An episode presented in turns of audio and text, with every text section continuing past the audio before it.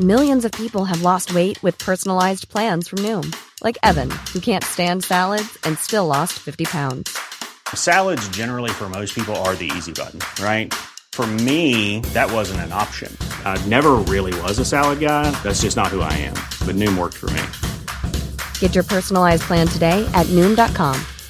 Real Noom user compensated to provide their story. In four weeks, the typical Noom user can expect to lose one to two pounds per week. Individual results may vary. Head over to Hulu this March, where our new shows and movies will keep you streaming all month long. Catch the acclaimed movie All of Us Strangers, starring Paul Mescal and Andrew Scott. Stream the new Hulu original limited series We Were the Lucky Ones with Joey King and Logan Lerman. And don't forget about Grey's Anatomy. Every Grey's episode ever is now streaming on Hulu. So, what are you waiting for? Go stream something new on Hulu.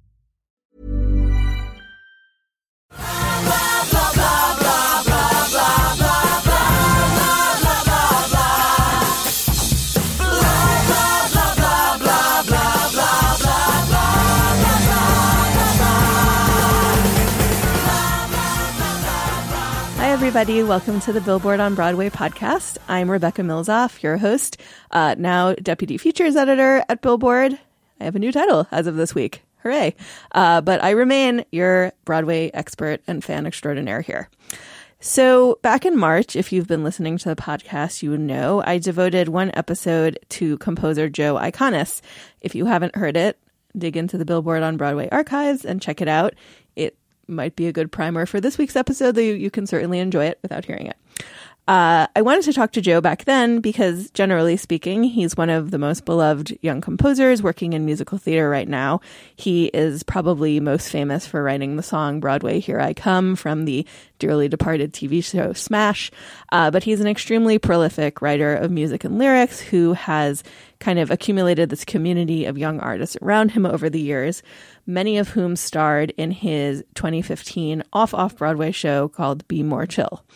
When we spoke back in March, Be More Chill had become what Joe called this monster that keeps growing and growing, because through forces that nobody quite understood, it had become this viral sensation on the internet years after its debut at a theater in New Jersey. Very strange. Uh, it seemed like it was destined to play on a New York stage soon, and indeed, very soon after Joe and I chatted, it was announced that a major off Broadway production would come in the summer. That production almost instantly sold out. It was extended, and it seems like good things happen for Be More Chill after visits to this podcast, just saying, because it was just announced this past week that the show is going to transfer to Broadway in February. Hooray! Uh, it's kind of a dream trajectory for any musical, um, but also a very long preamble to what I've been telling anyone who will listen to me lately that Be More Chill is maybe the most exciting new musical I've seen in a while. The cast members who came to this week's episode of the podcast Will Roland, Stephanie Hsu, and Jason Tam, along with Joe Iconis himself, uh, can explain its somewhat crazy plot much better and more entertainingly than I can. But suffice to say, it mixes fantasy, sci fi, sort of pop culture nostalgia, and horror with a very real story of what happens when high school anxiety meets the internet. If all of that kind of brings to mind another big recent new Broadway musical, Dear Evan Hansen, I will just say that though they're both great shows, they're very different shows. So don't necessarily go into Be More Chill equating them. Uh, and I will just let the Be More Chill crew explain the rest. It's from Japan! It's a gray oblong pill, quantum nanotechnology CPU. The quantum computer in the pill will travel through your blood until it plants in your brain and it tells you what to do. Yeah. Cool. But we can start with you all maybe saying who you are and like a little bit about your role since they're all so distinct. Why don't we do that? Um, I am Stephanie Hsu, and I play the Christine Canigula, and and Christine, uh, she's my hero these days. She is a weird little bird who loves theater and she she is a young mind who believes in the capacity of art to change and she doesn't exactly know what that means and what change is but she knows it's powerful and she's not afraid to be herself and she's awesome She's a little mascot for all theater she's people. a little mascot i was texting with stephen brackett and he said that she's the spirit animal of the show and i was very Totally. Um, I'm Will Roland, and I play Jeremy here, uh, who is uh, the the unlikely hero of our tale. Um, he is a, a high school junior who is uh, in in all ways unremarkable. Um, and without giving too many spoilers, he uh, discovers uh, this pill that he can take, uh, which is called a Squip, which is a computer which will implant in his brain and help him to be more chill, hence the title of the show, so that he can be popular and well liked and get the girl that he likes and uh, through all this, maybe he becomes someone who is not his authentic self. Um, and I think he is our mascot uh, for learning how to um, uh, how to love yourself and how to love all parts of yourself, um, and uh, how to reject uh, the evil lure of fascism. Whoa. Wow. You're a different kind of mascot The show's about altogether. fascism. Jason. Yeah, yeah, yeah. Uh, I play the Squip. My name is Jason Tam. I play the Squip, which uh, stands for a Super Quantum Unit Intel Processor, which is the pill that Will Roland's character, Jeremy, takes.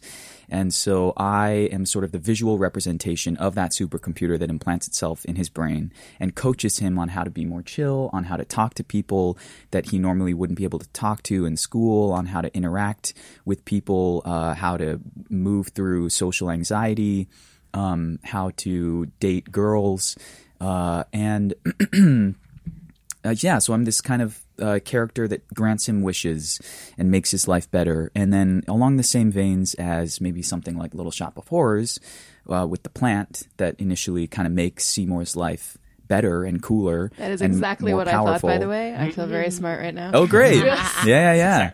Uh, you know, maybe aligning yourself with a piece of technology that implants itself in your brain might not be the best choice to make. Uh, and so uh, uh, events happen, unfold uh, that, that, um, there's a, a bit of conflict between uh, the will of the Squip and the will of Jeremy. And you wear several very fierce ensembles whilst doing Looks, it. looks, yeah. as, Yeah. looks, as the kids are loops calling them of today. EW. Uh, I uh, my name is Joe Iconis, and I wrote the music and the lyrics of Be More Chill. And uh, the the the lyrics are the uh, the words that people say that, that rhyme sometimes, and then the music Oh. is yeah yeah, and the music is when the words. Um, like when someone is saying them, they sort of go up, up or down, uh, like like this or like this, and the music is that up or down uh, pitch we could call it if we wanted to, and the rhythm of like how fast or slow the words are said. Thank you for that. You're welcome. thank you Hey, anytime, guys. I feel like I've learned has been everything great. I need to, and, and we can all leave now. Cool. Thanks. Um, so I, I would like to start by rewinding slightly because it seemed like this show was done for a while a few years ago. Um, Stephanie, you were in the original production. The two of you are newer to it. We're fans. Um, We're Joe's- fans who got in. Joe, Joe's been around for the duration, I think, at least. Um, so take me back to sort of that moment when things were ending with the New Jersey production. Where were you at in terms of your Iconis awareness, your awareness of the show? And Stephanie, for you, kind of like what did you think was happening next? Were you just like, well, that was fun? Yeah, I you know, I I have always been one. You know, this business is a crazy business, and I've always been like, all I can count on is this exact moment that I'm inside of. And so when the show ended, I was so sad that it wasn't going back to New York and or that there was no news of such happenings. But I was also like, okay, like ta-da, Elfin. You know what I mean? And there was definitely a lot of longing in my heart, but I but I was like, okay, I just I also was like, I, I trust that if it will come back, it will come back. Um, so so I kind of just like let it fly out into the ether and, you know, made clear that I was forever a fan and loyal to Joe Iconis and Stephen Brackett, Joe Tracz, and Chase Brock, but that whatever happened would happen or not happen. And it happened. Spoiler, it happened three years later. in a way, it's sort of funny because I was thinking that you know this has been an unlikely trajectory in many ways, but on the other hand, like this is kind of the time period that it often takes for like a show to get to Broadway or to get to a more major production can take two to three years. So it's in a way, it's, it feels sort of like natural, but maybe the break in between was sort of the less break expected. The break in between is is is definitely uh, a sort of unnatural part of our part of our journey, you know. Um, but yeah, but exciting. it was to keep you on the edge of your seat. Yeah, yeah. I definitely did not think that we would be here talking about the New York production of of our show uh, when we finished up at at Two River, and certainly never could have predicted that we would get here like the way we got here. You know, it's just not. It's not the sort of thing that you like. Even if you sort of put your faith in the universe. You're not like, oh, the show in two years is going to become like a viral sensation, like in a way that no show ever has, and It'll that be okay. will be enough to like you know get us a production on 42nd Street. That's just not like something that you, or certainly that I would not have like dreamed about. You know, so it's just it's uh, insane and amazing. Hooray! Yeah, I mean, I, I think I still don't even understand the capacity of the internet and what it has done Yeah. for this show. Yeah. You know, Yeah, and it's it's just crazy to go from this like off off off Broadway thing to like immediately sold out like craziness. yeah. Anyway, we'll return to the craziness. But Will and Jason, where did you come from into this orbit? I was born in 1989. um, uh, so uh, I, I I've talked about this like a little bit in various venues. I um I did some very early development of Be More Chill. Um, I did w- one of the very first readings uh, at uh, Joe Iconis and Joe Tracz's agent's office, um, where I read the role. Notable now- location. yeah, where I, uh, the offices of William Morris Endeavors, where uh, where uh, I read the role of Michael, which is now played by George Salazar.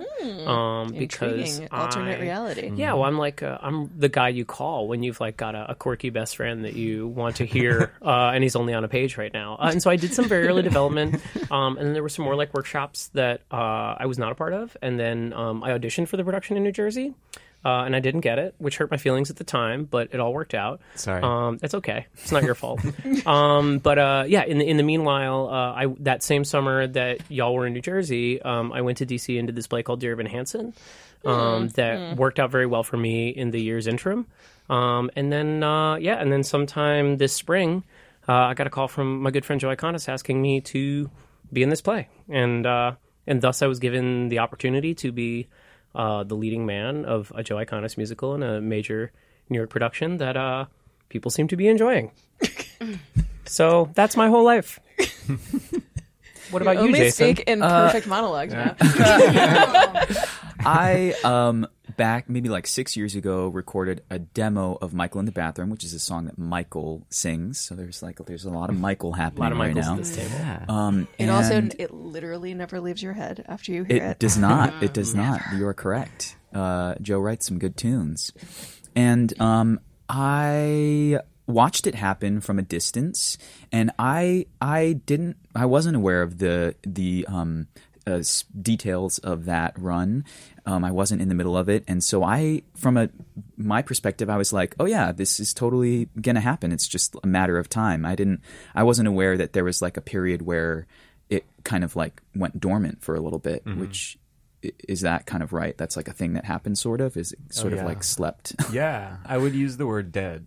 Dead? Okay, yeah, yeah, yeah. But that's yeah, that's the idea. Yeah, I, that's the word that I was thinking, and and I wanted to be polite, so I said dormant. No man, Um, it's cool. It died. Yeah. It died. Now that I know of the history of it, but Mm-hmm. from my perspective, it never looked like it died. Uh, it just seemed like it was uh, on its. You know, things take time to develop. They take a while to get places. So that's what I thought. And anyway, I'm so thankful that it uh, rose from the ashes and that I get to be part of it.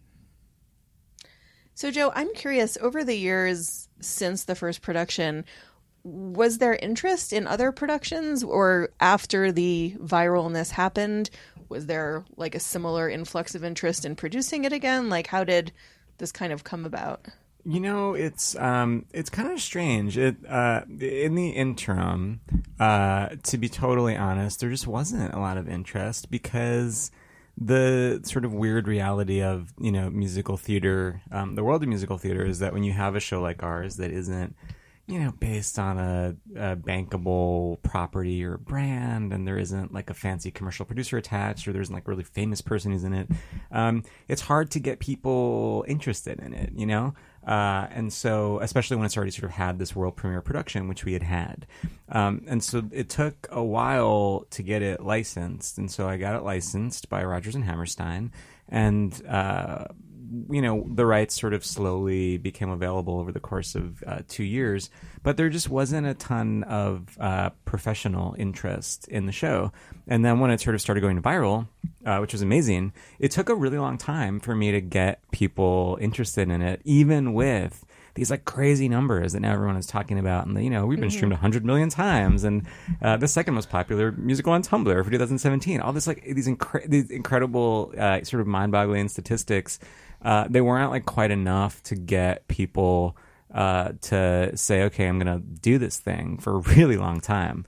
Uh, and it's actually when I think about when you know our, our, our lead producer Jerry Goehring, who's an amazing dude, uh, when he came on board, it's I mean it was you know it, it, it like in this year is in you know the calendar year 2018 like this thing did not exist uh, you know seven months ago. It's just kind of nuts to think about how fast it came together when it came together because it feels so like inevitable now. There's this sort of like of course be more chill um, but like as the person who is you know sending emails and making calls like i promise like not of course more chill like so much baking and so many dinners and like and it's just it's the craziest thing that it's happened in the way it has It's really interesting. So when you all come back to it from the the various positions you were in, does it feel like kind of just picking up where you left off? Does it feel like a completely different show in some ways? Um, I, having not been in it, uh, it feels um, like I'm getting to do a show with a bunch of my friends because that's the case. That is, you know, I know these people for uh, 12 years and most of them, and um, it feels really great. I was telling Joe at the beginning, or maybe I maybe I didn't tell you, but it it was. I'm used to the work that we do together feeling a little scrappier in like a fun way in a really great way in a way that I celebrate. So it was interesting to like come into this rehearsal process and have like see everybody on like laptops and and see like a wall of of um of uh, uh specs you know costume specs and and um uh stage design specs. And uh it felt fancy and fun and and different uh and I liked it. It was exciting. Yeah, I, I sort of feel like when we first did it, it was like a piece of cake. Like not like oh a piece of cake, but like oh I'm, I'm like this is so yummy, mmm, ooh, so fun, so yummy. I'm out of town. Do you know what I mean?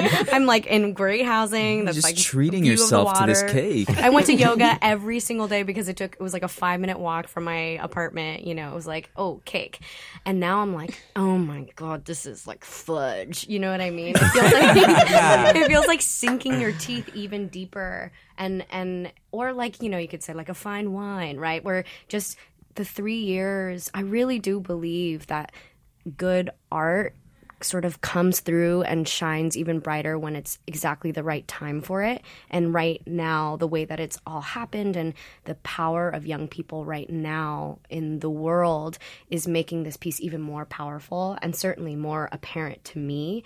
And so I, I feel like. Re- so grateful to return to this piece because it just feels like even though most of the material for Christine at least is the same, I just feel like we've we've gotten to sink so much deeper into it. Yeah, I um, I mean, I've, it's for me, it's it's it's brand new, except for uh, you know the little bit that I'd done before, and I, I did see it twice in New Jersey, and I absolutely, uh, I absolutely fell in love with it, and I was like uh, such an incredible adherent to like the, I listened to that cast recording like every day for a for a period of months. I was like, I'm just gonna put on, I'm gonna skip to the last minute of Be More Chill because I want to hear that everything about you is going to be wonderful. Um, that was like my like anthem on the train in the morning, um, which is really lame but true. Um, and uh, and so to get to like dig into this material from the text point of view and to get to collaborate with you and with you and with you and everyone. I gestured to the three other people who are on this podcast when I said you, you, and you I'm a ghost. Yes, Ghost Stephanie. um, so I just like to make that in such a collaborative way was uh, kind of, kind of overwhelming and and incredible. Um, and also like I have like you know dreamt of being in Joe Iconis musicals since uh, I met Joe Iconis, which is about ten years ago. And so uh, I've had the opportunity to do some scrappy concerts, and we were lucky enough to do the Black Suits together twice. Um, but to do a production in New York City on this scale with talent of this caliber um, is like really amazing. It's really an incredible thing, uh, and we have a lot of fun, and we're all friends, and that's not a thing that happens all the time. It looks We like text each other a lot. There's like A a, lot? deep- yeah, yeah, yeah. that seems appropriate. And what about for you to come back to it? Although I mean, maybe it sort of never leaves you in certain ways. No, I mean, as far as actually actively writing it, uh, I definitely, you know, sort of put the pause button on uh, post Jersey, uh, and so it's been uh, it's been really cool to come back to it. I've never had this experience of uh, having, you know, uh, such a long amount of time between two productions of something uh, in the way that I did with Be More Chill, and so you know stuff that I by the time you know when you're when you're when you're doing a world premiere production of a new musical, I feel like you just it's not that you like finish it once it opens. You just kind of have to stop working on it because it's opening night. You know, so there were things that I wanted to do in Jersey that we just simply didn't have enough time to do. And so to uh, return to the show, you know, come back to it and actually try some of those things uh, is really amazing. Once after uh, uh, with the added benefit of having three years, you know, perspective on the whole thing, and you know, some of the new material that I've written for the show this time around, I couldn't have written three years ago. You know, I'm a different writer. I'm a different person. The world is different, um, and I'd like to think that it's um, that I'm better and that I'm more equipped to write. You know, be more chill today. Uh, than I was three years ago, and so it's um, it's it's pretty cool, and it's a really um, it's an awesome gift, you know. But also, there's something to be said for like when you're doing that sort of first pass at something, or at least I, it's really easy for me to sort of access the the vibe, you know. And so it's really, you know, when I'm like sort of rolling with something, my brain is there. And so when I was, you know, the first time around when we were doing Be More Chill, I wrote a few songs sort of in the rehearsal process, and I just knew the sound of the show in and out. I had all like the sort of different strains of melodies in my head, and so that stuff just kind of happened. Um, and this time around, it was a little bit harder to like get back on on the train. You know, it was like I had to like really remind myself, okay, in this show. These are the sort of chords that I like to go to, and this these are like the melodic motifs and stuff that I normally don't have to think about because I'm normally writing things in such a sort of concentrated way. Uh, so that was kind of kind of fun to to immerse myself in the show again, as if I hadn't written it the 1st time. That's cool, and Yeah. to not be too judgmental about what you did in the past too.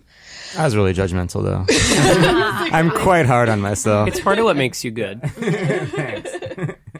Well, I think that one of the things that's so great about this show is that it just like has this complete like forward energy. Like it feels like mm-hmm. it kind of never stops until the end, not in an exhausting way, but in a like wow, I didn't even realize that first act went by that fast kind of way.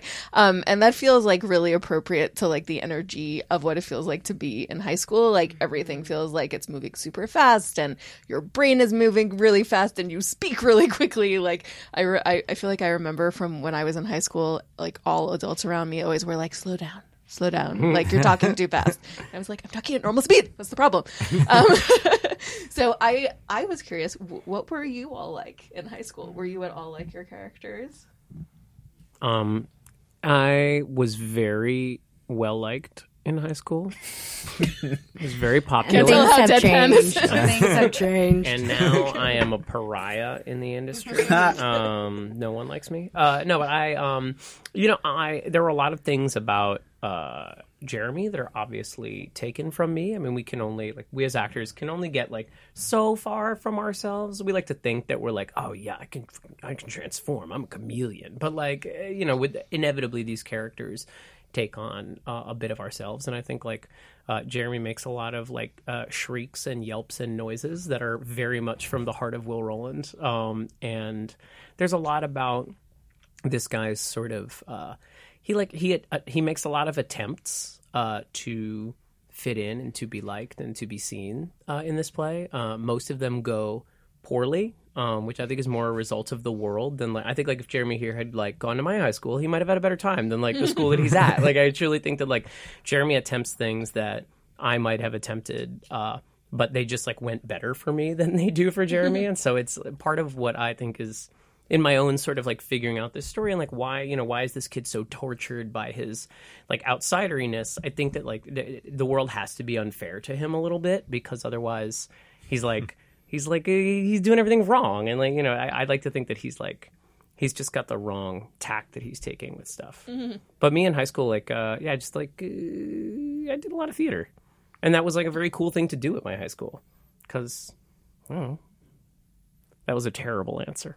No, no, it's true. Um, I played basketball when I was in high school. Um, I did. I'm for those of you who don't know, I'm four eleven and three fourths tall. Um, and I played basketball. Grew up in LA. Love the Lakers. Um, I was a total. I was a really huge like, social butterfly, and I had a lot of different friend groups. But um, in primarily my freshman year, I was like screw drama drama's lame i play basketball. And um, my my friend my good friend who i've known since kindergarten who now is an incredible music artist his name's ryan amador he was like the one who was like oh you should um you should audition for drama one advanced which really was just drama one regular but you just like had to meet the teacher you know what i mean? Um and i think throughout high school i eventually quit basketball but um for theater. And i think eventually definitely i think i when i was young i've i've always been very opinionated the same way that christine Canigula is and maybe less uh like overtly frantic but definitely passionate and wanting change and not exactly knowing where to put that energy. But i definitely never felt adored the way that i feel like this show adores Christine. Like I didn't walk through the halls and hear Stephanie. you know what I mean? Like you know, I had flirtations and all that, but I did not feel like I was standing on a pallet and sliding center A team stage. of actors didn't lift you up yeah, a team of numerous times in the show. Exactly. Um, so yeah, so it's been it's been fun to sort of like I don't know. She's she's so sweet. I think I was a little like tougher around the edges, tougher. Being an athlete. Yeah, yeah, being an athlete. Uh, I was so I'm trying to play with um, uh, being chill as the squip. So in addition to coaching Jeremy on how to be chill, that he's sort of the embodiment of being chill. So he's kind of leading by example. Um, I was not chill in high school at all, not even like a little bit. I was very much a late bloomer. I was very boyish um, up until through college, really. And uh, yeah, so I was I was like the complete opposite of the squip that I'm playing. I also remember dealing with sadness and not really knowing like why or even like what what was happening. These just having feelings, um, and and I think that a lot of young adults that uh, really um, are digging the show also sort of deal with those feelings as well. I guess everybody does. It's a human thing. Um, and I think the show does a really good job of addressing those things. And um, uh, so I'm very thankful to be part of it for that reason. And uh, yeah, I wish I wish I had a squip in in high school, sort of, kind of, that didn't eventually try to take over my entire life. Um, I was uh, I was really quiet in high school. I was a really nice young man. Uh, I like the term late bloomer that Tam just said. I was definitely a late, late, late, late, late bloomer, like a like an after midnight bloomer, super late show. Uh, and I loved theater so much. It just everything I did sort of revolved around theater and music. And I, you know, I played piano for all the the musicals, and and I loved them. I loved being in rehearsal. That was my favorite thing always. Uh, anytime I could be in any sort of rehearsal situation, I just loved it so much. And I would always be, um, I'd feel uncomfortable to like participate in a certain way. You know, I would like observe. Like I loved just be, I loved like sitting behind a piano and just like watching all of the the actors who were like so cool and so like comfortable with themselves and so like you know outgoing just like watching them as if i was in a zoo or something you know just uh, i just thought it was the coolest thing in the whole world.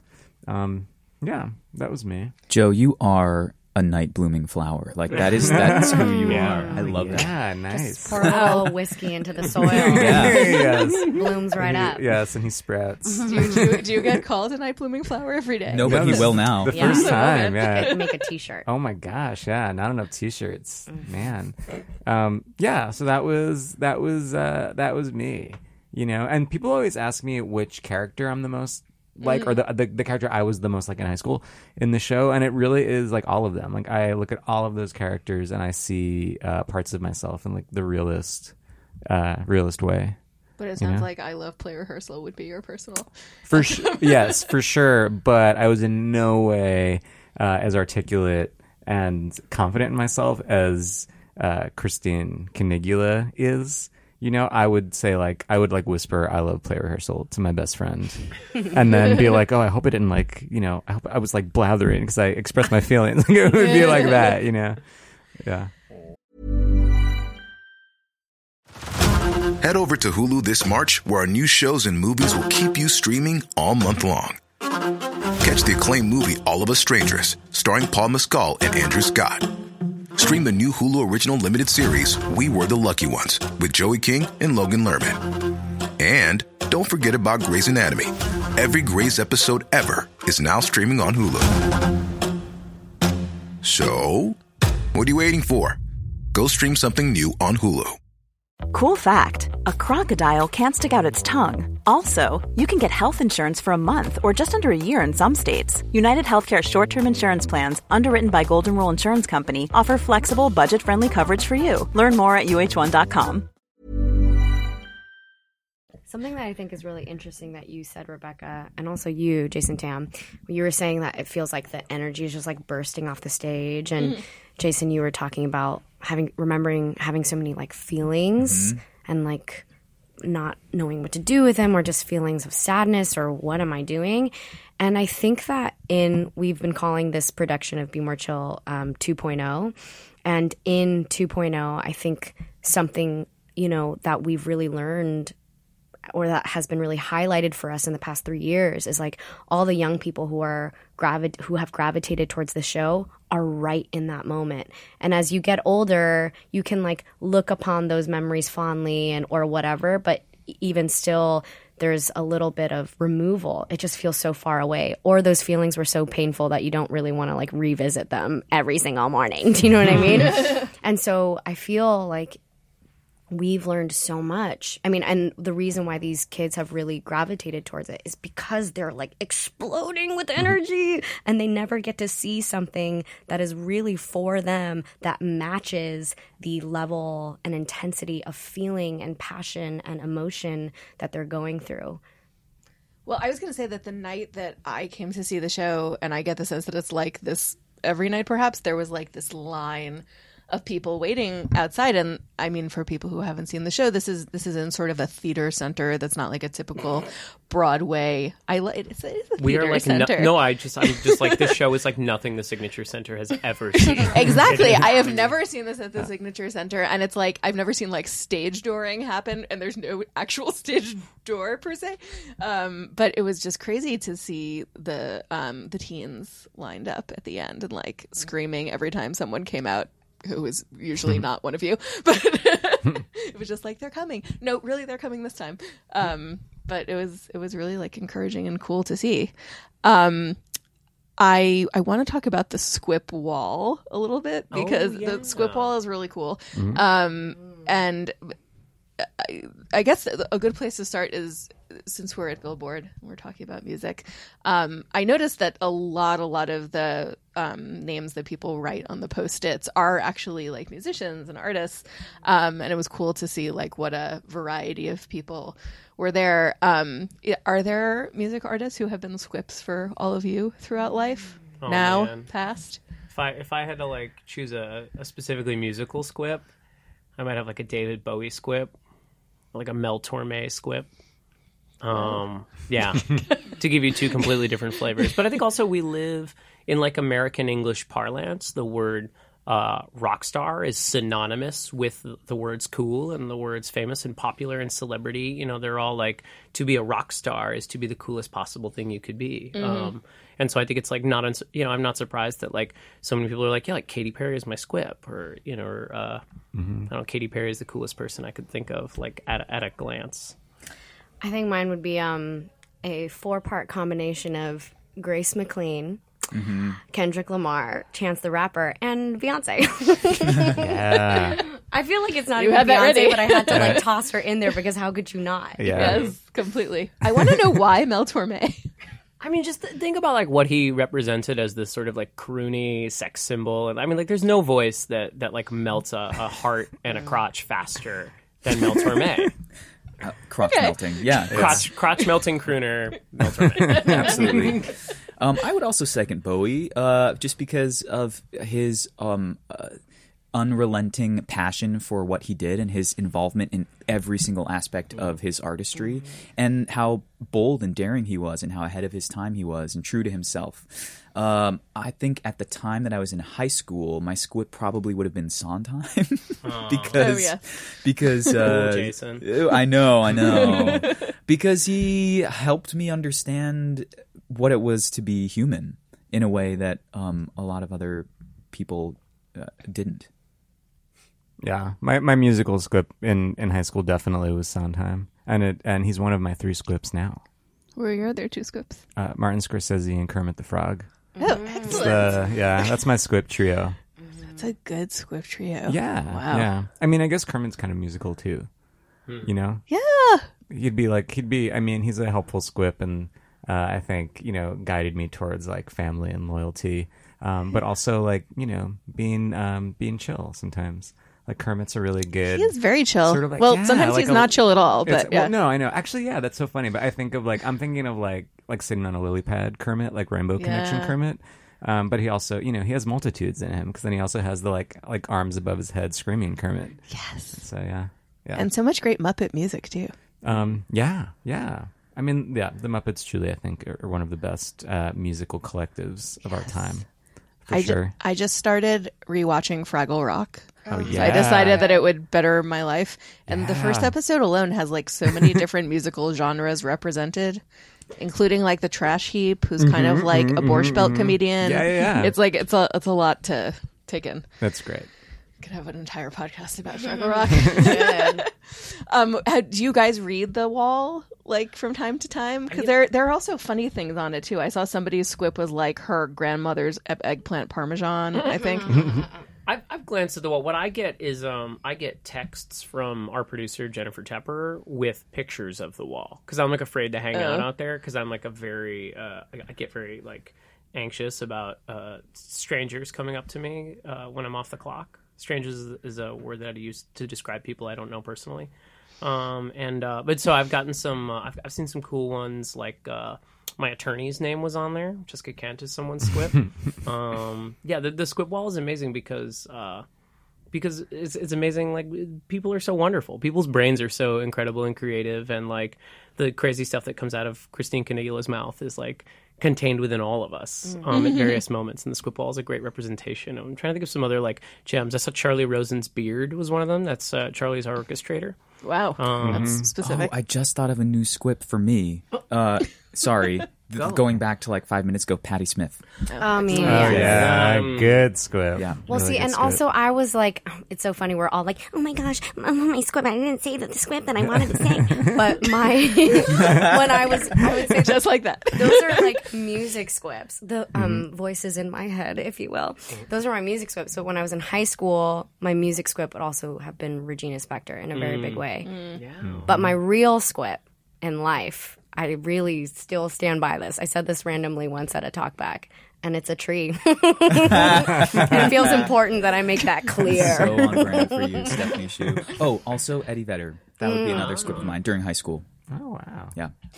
I want to. What I love about the squip wall with the post its, I was thinking about this on the way here, is that I love the interact. We I we had some version of that at Two River. I think it was just like a what was it? It was like a like a like an easel where people wrote on. Yeah, it. it was like an Marker, easel. Yeah, yeah.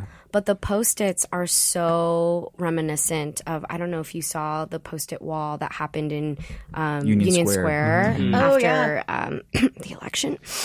And I totally. I think that is Didn't think of so I was thinking about that on the way here and I was like I love this post-it squip wall because it it provides a sort of um, platform for these young people to be active and speak and have conversation in a way that is so reminiscent and parallel of something that took place out of a very intense moment. Mm-hmm.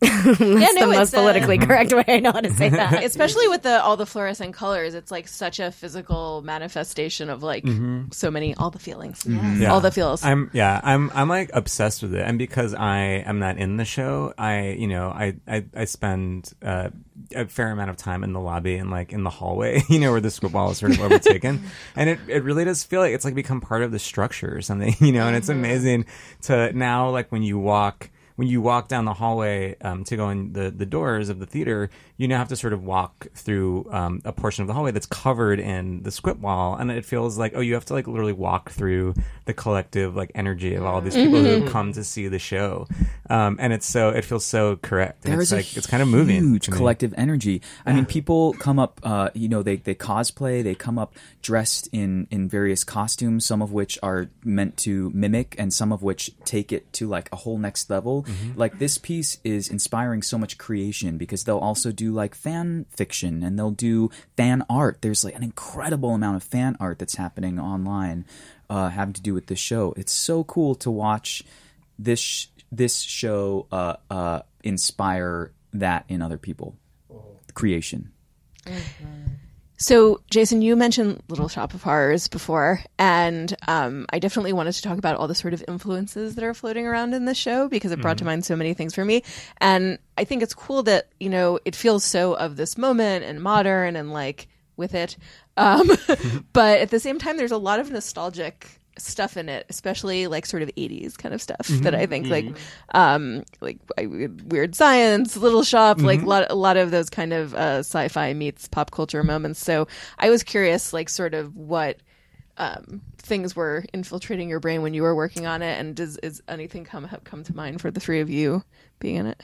Um, yeah, I mean, there's so many, so many things like that that sort of worked their way into the the writing the, of the show, like the actual like writing of the songs and um, musically and lyrically, and the orchestration too. Um, but certainly, um, you know, the the the big uh, sort of umbrella touchstones for uh, for myself and Joe Tracz as we were creating the show uh, were uh, 50s uh monster movies you know Oh, 50s yeah. like sort of like space invaders movies like this idea of like you know this alien force uh infiltrating a, a population of people Totally. um which is where the sort of theremin stuff in the show came from you know we have a theremin uh, in the musical um I always love a good theremin. it's yeah yeah yeah yeah we're one of the This few is real good. it's it's pretty amazing. We're one of the few musicals ever to have a theremin in the in the pit in the More orchestration. theremin, more yeah, more theremin. theremin, right?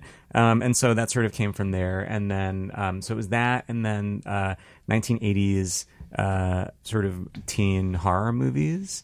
Uh, it was a huge influence on on um, us and specifically me in the, the in the music. So a lot of like uh, John Carpenter stuff. Uh, so uh, all of the keyboard sounds in the show are um, pretty much ripped off from uh, from John Carpenter scores, both uh, well known and obscure. You know, um, and it's something that I was like so obsessed with when we were first doing the orchestrations of the show. To be like, oh no, it has to sound like the keyboard from from Halloween Three, or it has to sound like this like weird, you know, synth Wow. sound from like The Fog, like this real specific stuff that like probably no one will ever notice, um, unless if John Carpenter comes to the show and sues me or something. But uh, it's it's just I just think it like it adds to this like this feeling of like oh this thing there's just something there's something off about this world you know and it has it it makes it um, impossible I think to uh, to not think about the style of it and why why it's styled in the way it is. Um, but yeah, so we had the '80s horror, '50s uh, alien movie, and uh, sort of '90s teen comedy. You know, stuff like Can't Hardly Wait, and uh, even like The Faculty, you know, the, the horror stuff. Those were sort of like these um, the genre touchstones that we wanted to write uh, write in, and um, Yeah, yeah. But you know, even like the references in the lyrics of the show, they're very specifically kind of all over the place, and none of them are contemporary. You know, like we t- and within the first minute of the show, we, um, you know, I I, I, I talk about Rob De Niro and, and Joe Pesci. You know, very. Uh, purposefully and specifically like i'm not talking about like a kardashian or i'm not you know i'm not i'm not talking about you know like whoever um, because i think I, I want it to feel like it's this world that is is now it's contemporary but all the characters are like sort of referencing things of the past you know and it's sort of i think it's like all every everyone in the show is sort of these people who are impossible to categorize you know and they're they're sort of these like messy misfitty people and it feels like the the references uh, should also kind of be messy and misfitty in that way and a little bit like out of date you know There's Yeah. definitely like a lot of nostalgia in the show for sure. The orchestrations, a lot of them, when appropriate, are so synthetastic. Um, and uh, there's something, you know, Michael Mell, uh, the character, is is obsessed with discontinued soft drinks like the, the Ghostbusters tie-in drink, Ecto Cooler, and Crystal Pepsi, and all like Mountain Dew Red. Um, and uh, and there's something really cool, I think, in the zeitgeist right now about that. Um, I sort of noticed a little bit of it in Ready Player One and in um, Stranger Things. There's there seems to be this kind of like effort to reward people that are aware of where they came from, of where everything that's happening now came from. Um, and and yeah, and I dig it. And I think that, you know, in addition, piggybacking on both of those ideas, both the sort of richness and all these things in the, in the score and the book that like people might never even notice, and this sort of like these pop culture Easter eggs that are like littered throughout our design and throughout our writing and throughout our performances.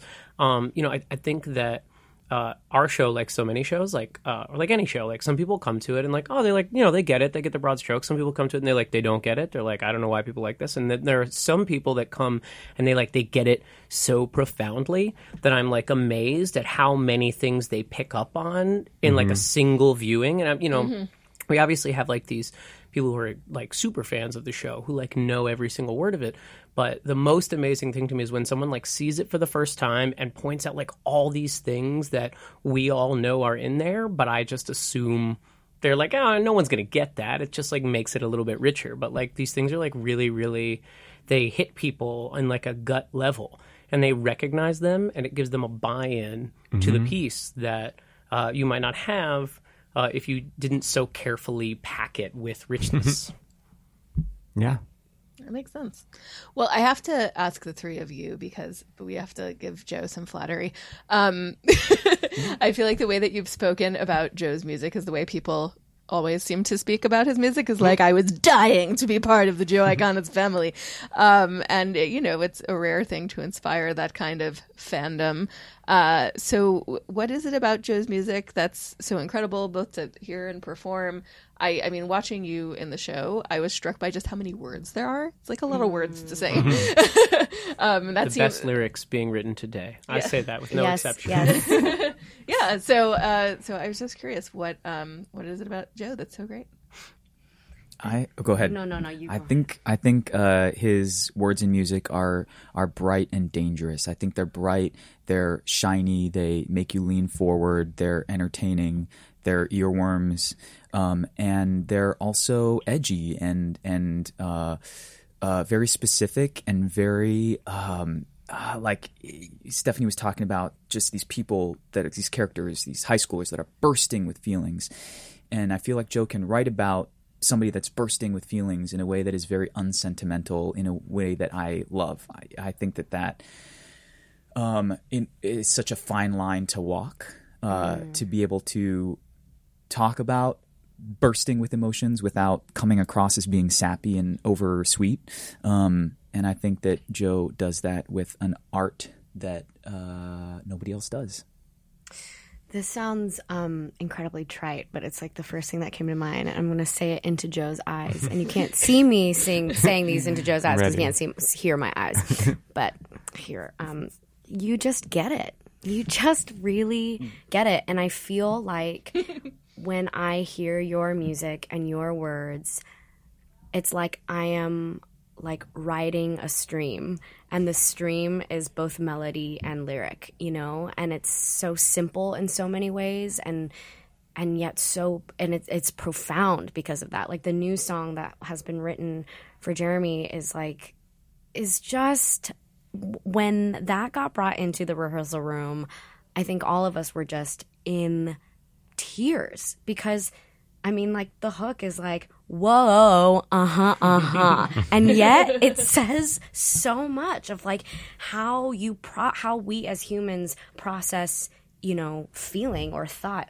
We're not necessarily always like, well, you know, I am going to think about this and think about that. Sometimes it's just like blah, blah, blah, you know, or uh huh, uh huh, yeah.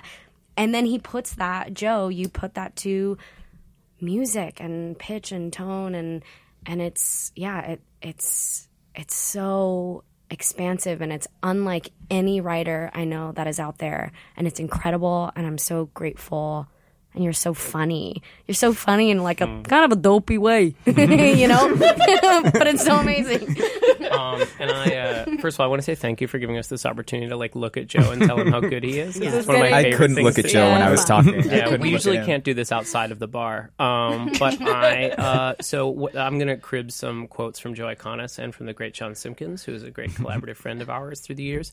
Um, the thing that Joe does that I think resonates so deeply uh, is that you write in characters' voices in the exact words that they have. One of the things that you and I have discussed is like it's so awful when you have this like uh, you know mumbling, stuttering character who all of a sudden turns to the audience and speaks straight effing poetry at you. Um, and it's like what the hell? Like if all of this lives within this person, like why can't they just say this? Um, and so you write uh, in the in the addled. Uh, challenged vernacular of the characters that you create um, you then set them to bold and interesting melodies. Uh, you make everything rhyme, uh, which is really hard to do and takes going the extra mile. Um, and then when those words run out, to quote what you said and what our friend John has said so many times, is when you're out of words. Uh, in so many Joe Iconis songs, these sounds come in, these na na na nas and these oh ohs and these uh huh uh huhs. All of these things are the feelings and the desires and the, the the inner soul of these characters and these people who are just like us. Um, and we don't have words for those feelings, and that's why we do musicals, and that's why these musicals reach such an emotional height that we they can no longer be spoken nor sung, but they just have to be sounds. Um, Our favorite scene in the show, well, my favorite scene in the show. Uh, Consists of Jeremy and Christine uh, on a couch, um, and Jeremy doesn't know what to say because his squip is not working. And Christine says, "Just say what's on your mind." Um, and all Jeremy can do is, uh, I believe in the script it says, "Jeremy makes a noise," um, and that is what we do every night. Uh, we make a noise because there is no word in English to describe how we're feeling and what we're trying to say. And That's this guy moment, does it better than anybody. That's a really enjoyable moment. This was fun. Thank, thanks everyone. I feel like I was I was here for my own memorial service or something. it's a nice way to spend a Tuesday or Wednesday. What is today? At your own funeral. Wednesday. yeah. Yes. oh my god. Can I? Can I do a real quick thing? I'm so sorry. I process things really slowly, so I'm constantly going back to things 15 minutes ago. I love ago. it. So I just Your your squip is- no. Oh. your, I have a question for Stephanie. Your squip is a tree. Can you please talk more about that? Like that just sank in. What kind of tree? is it a specific very tree? okay with that, so I was like, Well, it's interesting that you said what kind of tree because I recently have been thinking to myself, you know, I don't know enough about specific kinds of trees, and I'm I'm really working towards a a world in which I I am better at identifying trees and their healing properties. Um, but what I mean by that, oh my goodness, I can't dying right believe that His you're head is on the table and he's dying. well, I just, you know, similar to how, you know, when we as humans don't know, so we make sound or we know, we, uh huh, uh huh, woo, woo, wah, wah, I have to find ground. And I really believe in the ways in which there are patterns inside of nature and nature structures that teach us how things work, actually. And a tree is quite powerful and has root systems that also connect to other trees. And so sometimes when I don't know something and am lost, I often look to nature and how it functions around us to better understand how to either stay rooted eh, or or follow or trust the res- the natural resilience that is actually all around us on this planet. I love that. That's great. Musical theater. Is your inner voice like an Italian gangster? Or? I said it. I said it earlier in the program, uh, and in case the last ten minutes hasn't made it clear, we're all friends. You're all trees.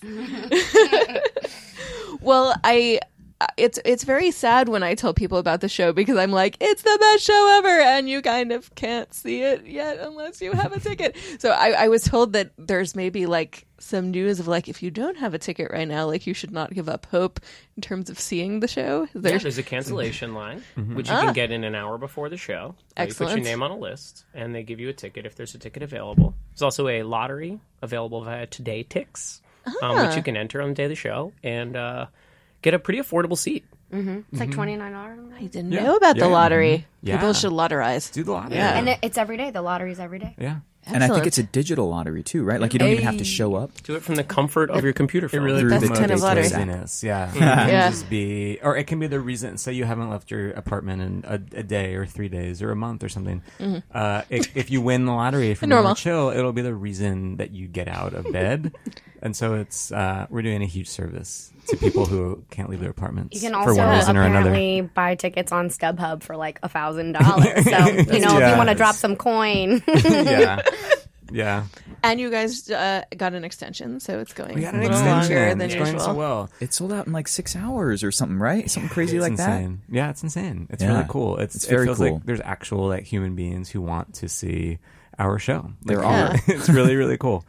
Um, yeah, and we actually have some exciting news in that um, after we finish the run at the signature, we've decided to all get together and just do the show on a street corner somewhere in New York City. and so we're gonna I do didn't it. get that email yet. It's uh, don't worry, I'm going to tell you guys later. But we're going to do it. We're just going to perform it on a street corner. We don't know where, and we're not going to tell anyone.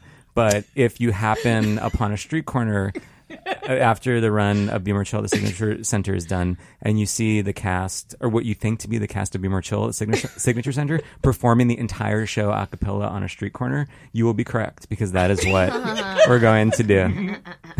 I love busking. It's yeah, yeah. Showtime. I was I was just gonna say that I, I deeply hope that there is a life for it beyond the signature, and I'm glad to know that there, There is, already see? will be. I mean, what more is there to say? Well, thank you guys. This has been fun. Yeah. Thank Thanks for you. having us. Thank you. love play rehearsal because it's the best because it is fun i love play rehearsal and i get depressed as soon as it's done Be More Chill is playing at the Signature Theater in New York through September 30th. Like Joe said, if you want to try getting tickets through the show's lottery, go to todaytix.com or you can just prepare to buy tickets for the Broadway production, which will begin performances in February of 2019. If you're a fan of the Billboard on Broadway podcast, please subscribe, give us lots of nice reviews and stars on the platform of your choice. We're on iTunes, but also on Spotify, Google Play, among other places. You can tweet about the podcast using hashtag Billboard on Broadway. I'm at Rebecca Milzoff. On Instagram, I'm ya down with RMM and hope to have you back next week.